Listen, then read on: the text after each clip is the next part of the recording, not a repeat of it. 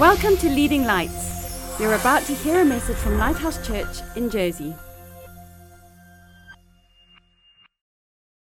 So, in this part of the world, today is known as Mothering Sunday, and it's actually a church tradition. And it was created quite a long time ago, and it, it was the idea behind it was on this particular Sunday, which it always was on the fourth Sunday of Lent, which is why it changes every year, you were encouraged to go back to your mother church on that particular Sunday. And it was the church traditionally that you would have been baptized in, or the church that you grew up in as a child. And then if you've moved away and gone to different places, you were encouraged to go back to your mother church. But even more than that, and this is the part of the tradition that I really like, is employers were encouraged to give their employees the day off. So, particularly people who had household servants who would work on a Sunday, they were encouraged to give their employees the day off so that families could get together and go to church. So, on a normal Sunday, with different people working different shifts, the families might not always be able to be together. But on Mothering Sunday, it was encouraged for whole families to go to church together. And that I think is just lovely. Now, over in the States, in the early 1900s, there was a, na- a lady called Anna Jarvis whose mother had been an activist for various different things. And when her mother died, she um, had a memorial day, which she celebrated, and then went on to campaign for this day to become a, a well known holiday. And she said, everybody should celebrate their mothers because your mother is the one person in your life who has done more for you than anybody else. So, our tradition today, we have kind of put these two traditions together, and Mothering Sunday has very much become a day where we do honor mothers. And I think it's a, it's a, a really special time for us in the busyness of life when mothers um, do so much for us and we don't really realize what they do to just take some time out and um, spend some time with them. Now, it can be a very happy and joyful, joy filled day for those of us who have children. It can also be a very challenging and painful day. There are people among us who have lost their mothers, and that's painful. There are people among us who have lost children, and that's painful. For me personally, Mother's Day is actually quite a difficult day because my own mum is very far away. In the past 13 years, I haven't spent time with her that I would like to. And every year that goes by, I know that time is getting shorter. So I find Mother's Day difficult for that respect, but also I find being a mother really challenging. It's hard work.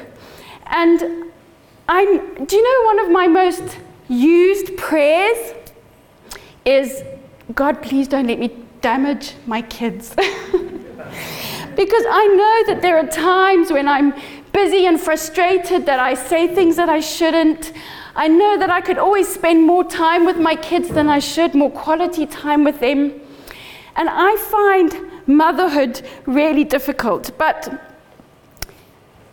the word of encouragement that I want to bring to all of us today, and not just mothers, is that God has made a way for you and me to stand up to the challenges of life. God has a way for us in everything that He has called us to, the life that He's given us to live. God has a plan for us to be able to stand up to those challenges. Now, in our church, we have got a lot of new mums at the moment. And I noticed there's some new mums to be as well. And over the years, I've been invited to various baby showers. And I've often asked to share a word of advice with the new mums. And that is one of the most difficult things that I've ever asked to do. What do you say to someone who is about to become a mum for the first time? Do you really want to talk about the reality of the challenges that they're about to face? Or do you just want to say every you know it's it's wonderful and it's joyful and it's such a blessing from the Lord. You know, I remember the day that I found out I was going to be a mum for the first time. And we planned having a baby. We really want, I was ready to be a mum. We were ready to be parents. But the day that I found out, I sat at my mum's dining room table, sobbing my heart out because the weight of the responsibility suddenly hit me. This is happening. There's no turning back. And that, that same thing happened a second time, much further down in my pregnancy, when I'd had a baby shower. People had given me lots of clothes, and I had been told that I should put all the clothes in the washing machine and wash it in a very gentle soap for the baby. And I did that, and I, I hung all these clothes up on the washing line. And I sat there and I saw all these tiny little pieces of clothing. And again, it hit me. There is no going back. This is happening. I am about to become a mother. And the responsibility, the weight of that responsibility was overwhelming. And when I, when I come to give advice to new mums, I think often we are, um, we just want to say, enjoy every moment because it goes by so quickly. But the reality is, not every moment is enjoyable. It's not enjoyable when all three of your kids have chickenpox at the same time. It's not enjoyable when mum and dad have a sickness bug and children still have to be fed and cared for and taken to school. It's not enjoyable when you are walking around at two o'clock in the morning patting a colicky baby. Sometimes parenthood is just difficult.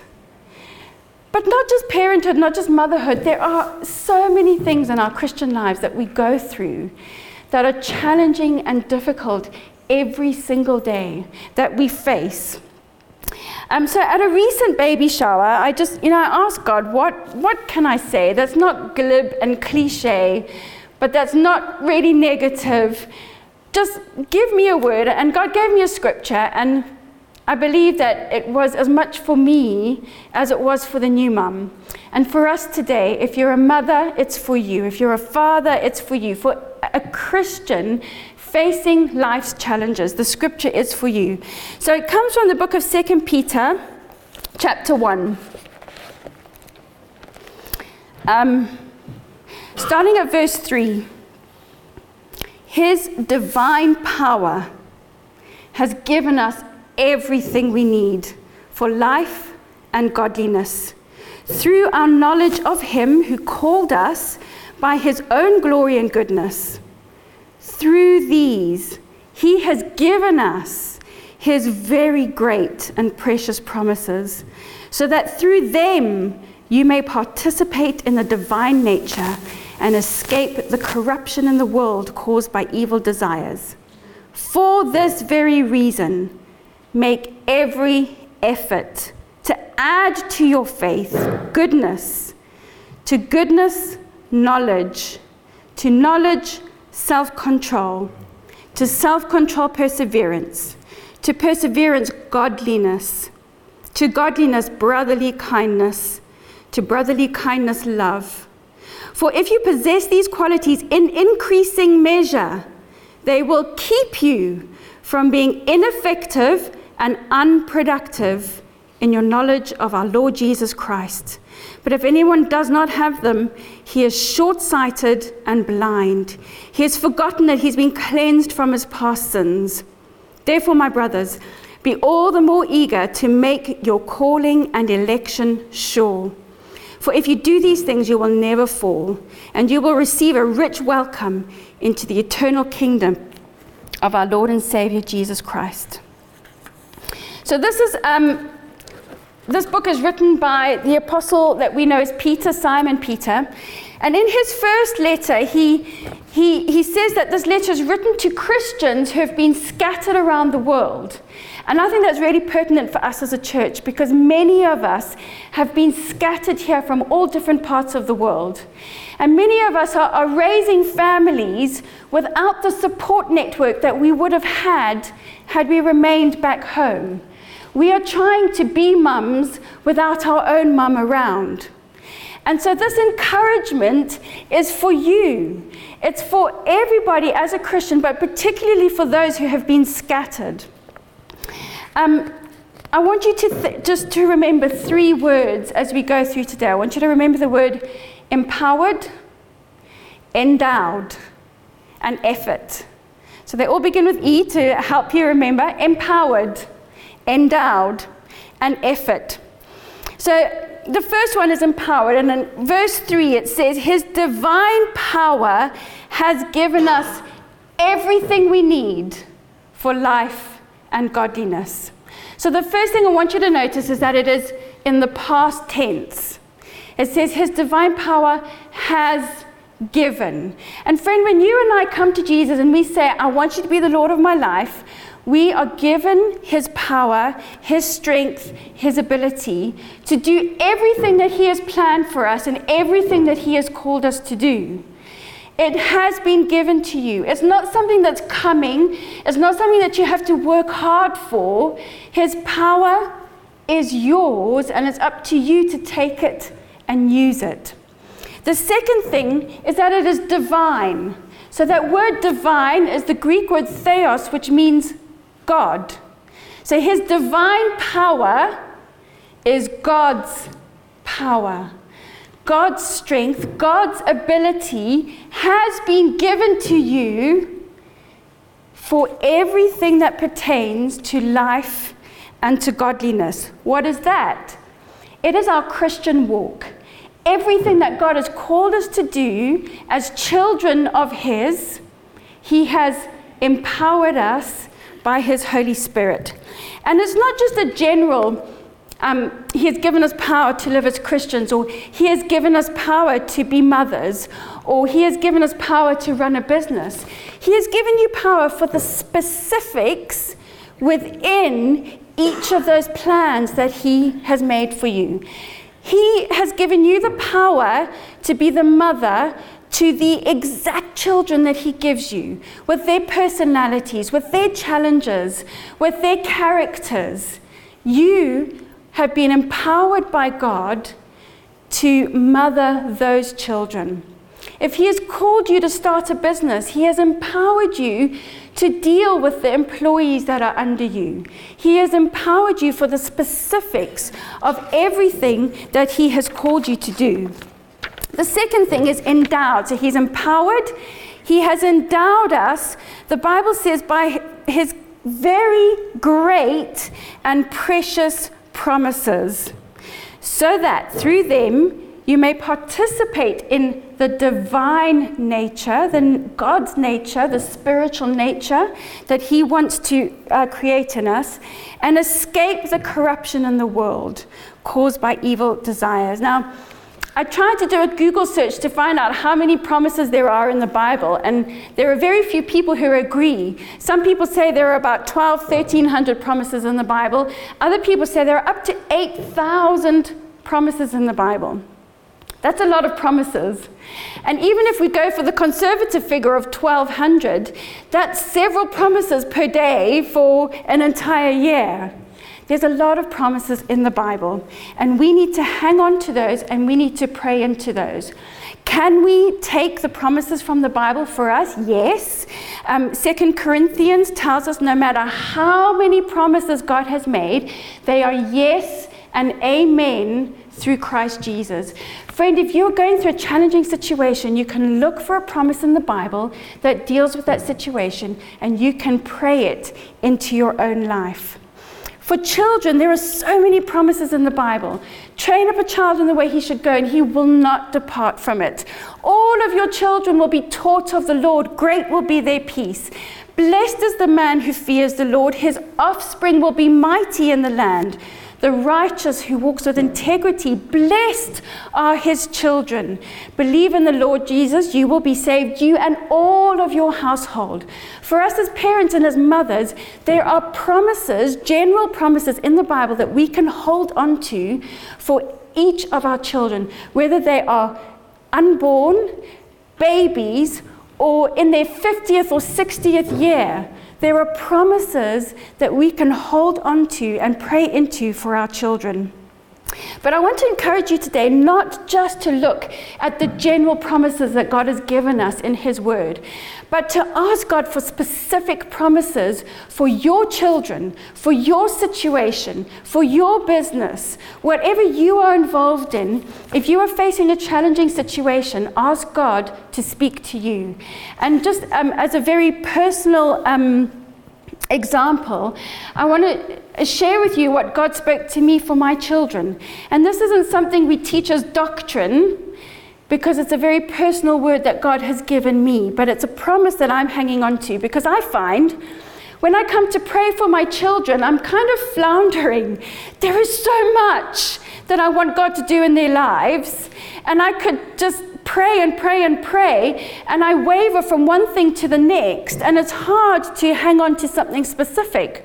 And as an aside, um, there's a wonderful book called The Power of a Praying Parent by a lady called Stormie Omartian. And she obviously talks about the importance of praying for our children, but what I really like about the book is at the back, she goes through. Um, different categories or areas that we should be looking at as parents and praying into. And it's a reminder for us things that we might not think of that actually, yes, I need to be praying about this for my children. And I would highly recommend it for um, any parents out there to, to get a hold of that book. And e- even if you don't pray the specific prayers that she, that she gives you, to pray into the areas that she talks about. So, um, I came to the Lord one day and I said, you know, I, I want to know something of what your plans are for my children so that I can pray specifically into their future and what you have for them. And I asked God to give me a specific promise for each of my children. And this is what He gave me. He told me for Rebecca that she was going to be like Ruth. And just as Ruth followed Naomi, and she said, I am following you. Your God will be my God. Your people will be my people. God told me that Rebecca was going to be following God, that she was going to walk in his footsteps, that she was going to be everything that he called her to be, that she was going to commit her life to following him. What a wonderful promise to hold on to and to pray into.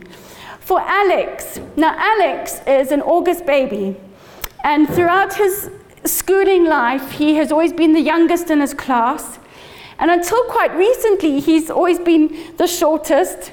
And I remember a couple of years ago him inviting some friends over for um, a birthday party and they all took their shoes off at the door. And some of them were almost a whole year older than Alex. And I remember looking at their shoes, and com- I mean, I could have put one of Alex's shoes into one of his friend's shoes. You know, they were all much larger. But when I was praying for Alex, God told me that he was going to be like Gideon. And in Judges chapter 6 and 7, you can read the story of Gideon, where God says, You are a mighty warrior, a mighty man of valor. And even though you are the least in your clan, you are going to do mighty things for me. And God showed me for Alex that, that he is going to be doing mighty things for the Lord. Just as Gideon, uh, God used Gideon to um, defeat a massive army with just a few hundred men, God will use Alex to do mighty works. And then for Judah, and Judah was very young when I was praying about this. He was only about two years old. And God showed me that Judah was going to be like Jehoshaphat. And you can read Jehoshaphat's story in 2 Chronicles 20. And the, the thing that is so wonderful about Jehoshaphat is when, when he realized that he was about to go into war, the first thing he did was ask God what to do. He went straight to God for advice. And God gave him advice and, and said to him, The battle is not yours. You will not have to fight this battle. The Lord is fighting for you. And what Jehoshaphat do is he got, did is he got his army together and he caused them to go out and praise and worship. And as they praised God and as they worshipped, the enemy fought each other. And the Israelites were given the victory because Jehoshaphat sought God and obeyed God. And God showed me that with Judah, he is going to lead God's people in praise and victory. Now, that's a very personal thing for me and my children, but it is something for me to hang on to when I'm praying for them. I'm not just praying for their relationships, and I'm not just praying for them to know and love God. I'm praying into their future. And I want to encourage you today get the promises of God in His Word, pray them into your life, but then ask Him for your specific situation God, what are you saying to me? And then you can pray into those two. So these promises in verse 4 tell us so that we can participate in the divine nature and escape the corruption of the world from evil desires. So we've been empowered, we've been endowed with his promises. Now, this is the part that many of us probably won't like. It takes effort. It can be hard work just being a Christian. Never mind everything else that comes on top of us while we are Christians. It takes effort. Verse 5 says, Make every effort to add to your faith. Another um, translation says, Make every effort to supplement your faith. Another translation says, Giving all diligence, add to your faith. It's something that we have to work hard at. Why? Because in verse 8 it says to us, so that you will not be ineffective and unproductive in your knowledge of the Lord. We want to be effective, productive Christians. We want to be effective, productive parents, employers, colleagues. We want to be effective and productive in our life. If it's through our knowledge of Him that we receive His power, if it's through our knowledge of Him that we are effective and productive, we need to do something about gaining that knowledge. We need to know more of Jesus. And it's not enough, friends, for us just to come on a Sunday morning and hear one sermon a week. It's not enough. We need to do more about increasing the knowledge that we have of Jesus. And that is why we do things like the maturity course so that you can come and delve more deeply. That is why we do things like the Alpha course, so that you can have a basic foundation of knowledge. That is why we do life groups so that anything you don't understand what's spoken about from, from the front, on those evenings you can delve into Scripture, study the Scripture, talk about it, wrestle with it, and increase your knowledge of Him. We need to put in the effort so that we can be the best mother, father, Christian, employer, colleague, friend that God wants us to be. Now, verses 5 to 9 gives us a list of the virtues that we need to be adding to our faith in order to live this productive and effective life. Faith is the root, the foundation, the basis, but it's not enough. We need to add to it. So, verse 5 make every effort to add to your faith goodness. What is goodness? Um, some translations call it virtue. It's a moral goodness. As Christians, we are called to a higher moral standard than the world around us, and we need to add that. In Philippians 4, where Paul um, tells us to put our thoughts on all things that are good and true and right and pure and noble. And he says, whatever is excellent, that's the same word that is used here, that moral goodness, we need to add um, into our life. And, and honestly, I think it's becoming more and more difficult in today's world to really understand what that is. So we need to add goodness to our faith. To goodness, we need to add knowledge. I've already talked about that. We need to be delving. It's a, it's a more precise, deeper knowledge than what we have just generally as Christians. We know something about God as Christians, but we need to look more deeply at what God is saying to us for specifics in our life. We need to add that to our faith. We need to add to our faith self control. This is a mastery of our desires and our passions, of our sensual appetites. All of us have desires that we should not be allowing to master us. But we need to bring them into submission to the Word of God and the will of God. We need to add self control to our faith. Godliness. What is godliness? It is a genuine reverence towards God that affects every aspect of our Christian life. So, not just when we're here on a Sunday, we worship and we praise and we smile at everybody and we're happy. Every part of our lives. Now, um, in the late 1800s, a man by the name of uh, Char- is it Charles Sheldon wrote a book called In His Steps, and it was basically a collection of sermons that he had preached about living a life of being like Jesus. And it was, they were very challenging sermons, and he collected them into a book, which you can still buy today. But in the early 1990s, his great grandson, Gareth, Garrett Sheldon, wrote another book called What Would Jesus Do? And it was kind of an updated version of his great grandfather's book. And what he did was he, he, the book is about a group of Christians who get together and they make a decision to add godliness to their life by asking themselves a question every time they had to make a decision. And the question was, what would Jesus do?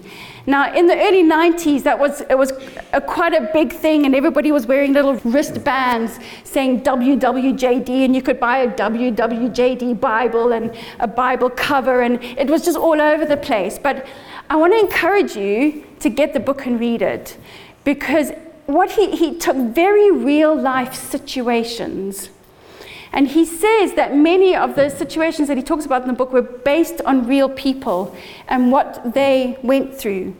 And these people, every decision they made in their business, as teachers, as family members, everything that they did, they asked the question first what would Jesus do? Now, in order to know what Jesus did, you've got to be in the Word, you've got to be studying, you've got to gain knowledge. And these people, over the course of a year, had their lives completely changed by this decision because they decided to add godliness to every aspect of their life. Some of them went through difficult times because of it. And we need to be looking at godliness and adding it to our faith. Right, so godliness. Next one is brotherly kindness. So, brotherly kindness is just a general love that we have for our Christian brothers and sisters. It's just what we have together as a church, being kind to one another, helping one another out. Um, it's the, the Greek word Philadelphia, which is brotherly, sisterly love, and that's important. But then the next one is love, and then we have to go deeper. We've got the brotherly kindness. As we get to know one another, we go deeper with the agape love that Jesus teaches us about. And I want to just. Uh, I'll be finishing on this point, but just that there is a strange idea of love in the world at the moment. And if anybody spends any time on social media, you often see loads of posts about just love. It's all about love. God is love. Jesus loved. We just need to love. But we need to really understand what love is. We need to understand the deepness of the love that Jesus showed. Because you know, yes, Jesus loved. Jesus had compassion. Jesus accepted everybody as they came to him. But he always challenged them to change. The woman caught in adultery was brought to Jesus. All the people were standing around saying to Jesus, What are you going to do? He said, Let him without sin cast the first stone. Nobody did, they left.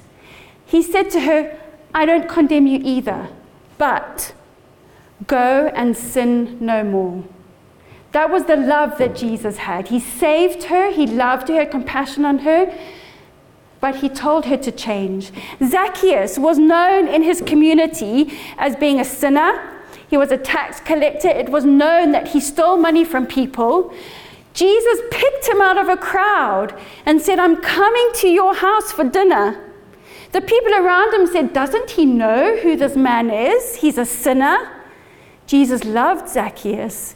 Jesus had compassion on Zacchaeus. But Jesus' presence in Zacchaeus' house caused him to repent and change. He gave back the money that he stole. He became a different man. Friends, we need to love as Jesus loved, and we need to challenge one another not to stay the same.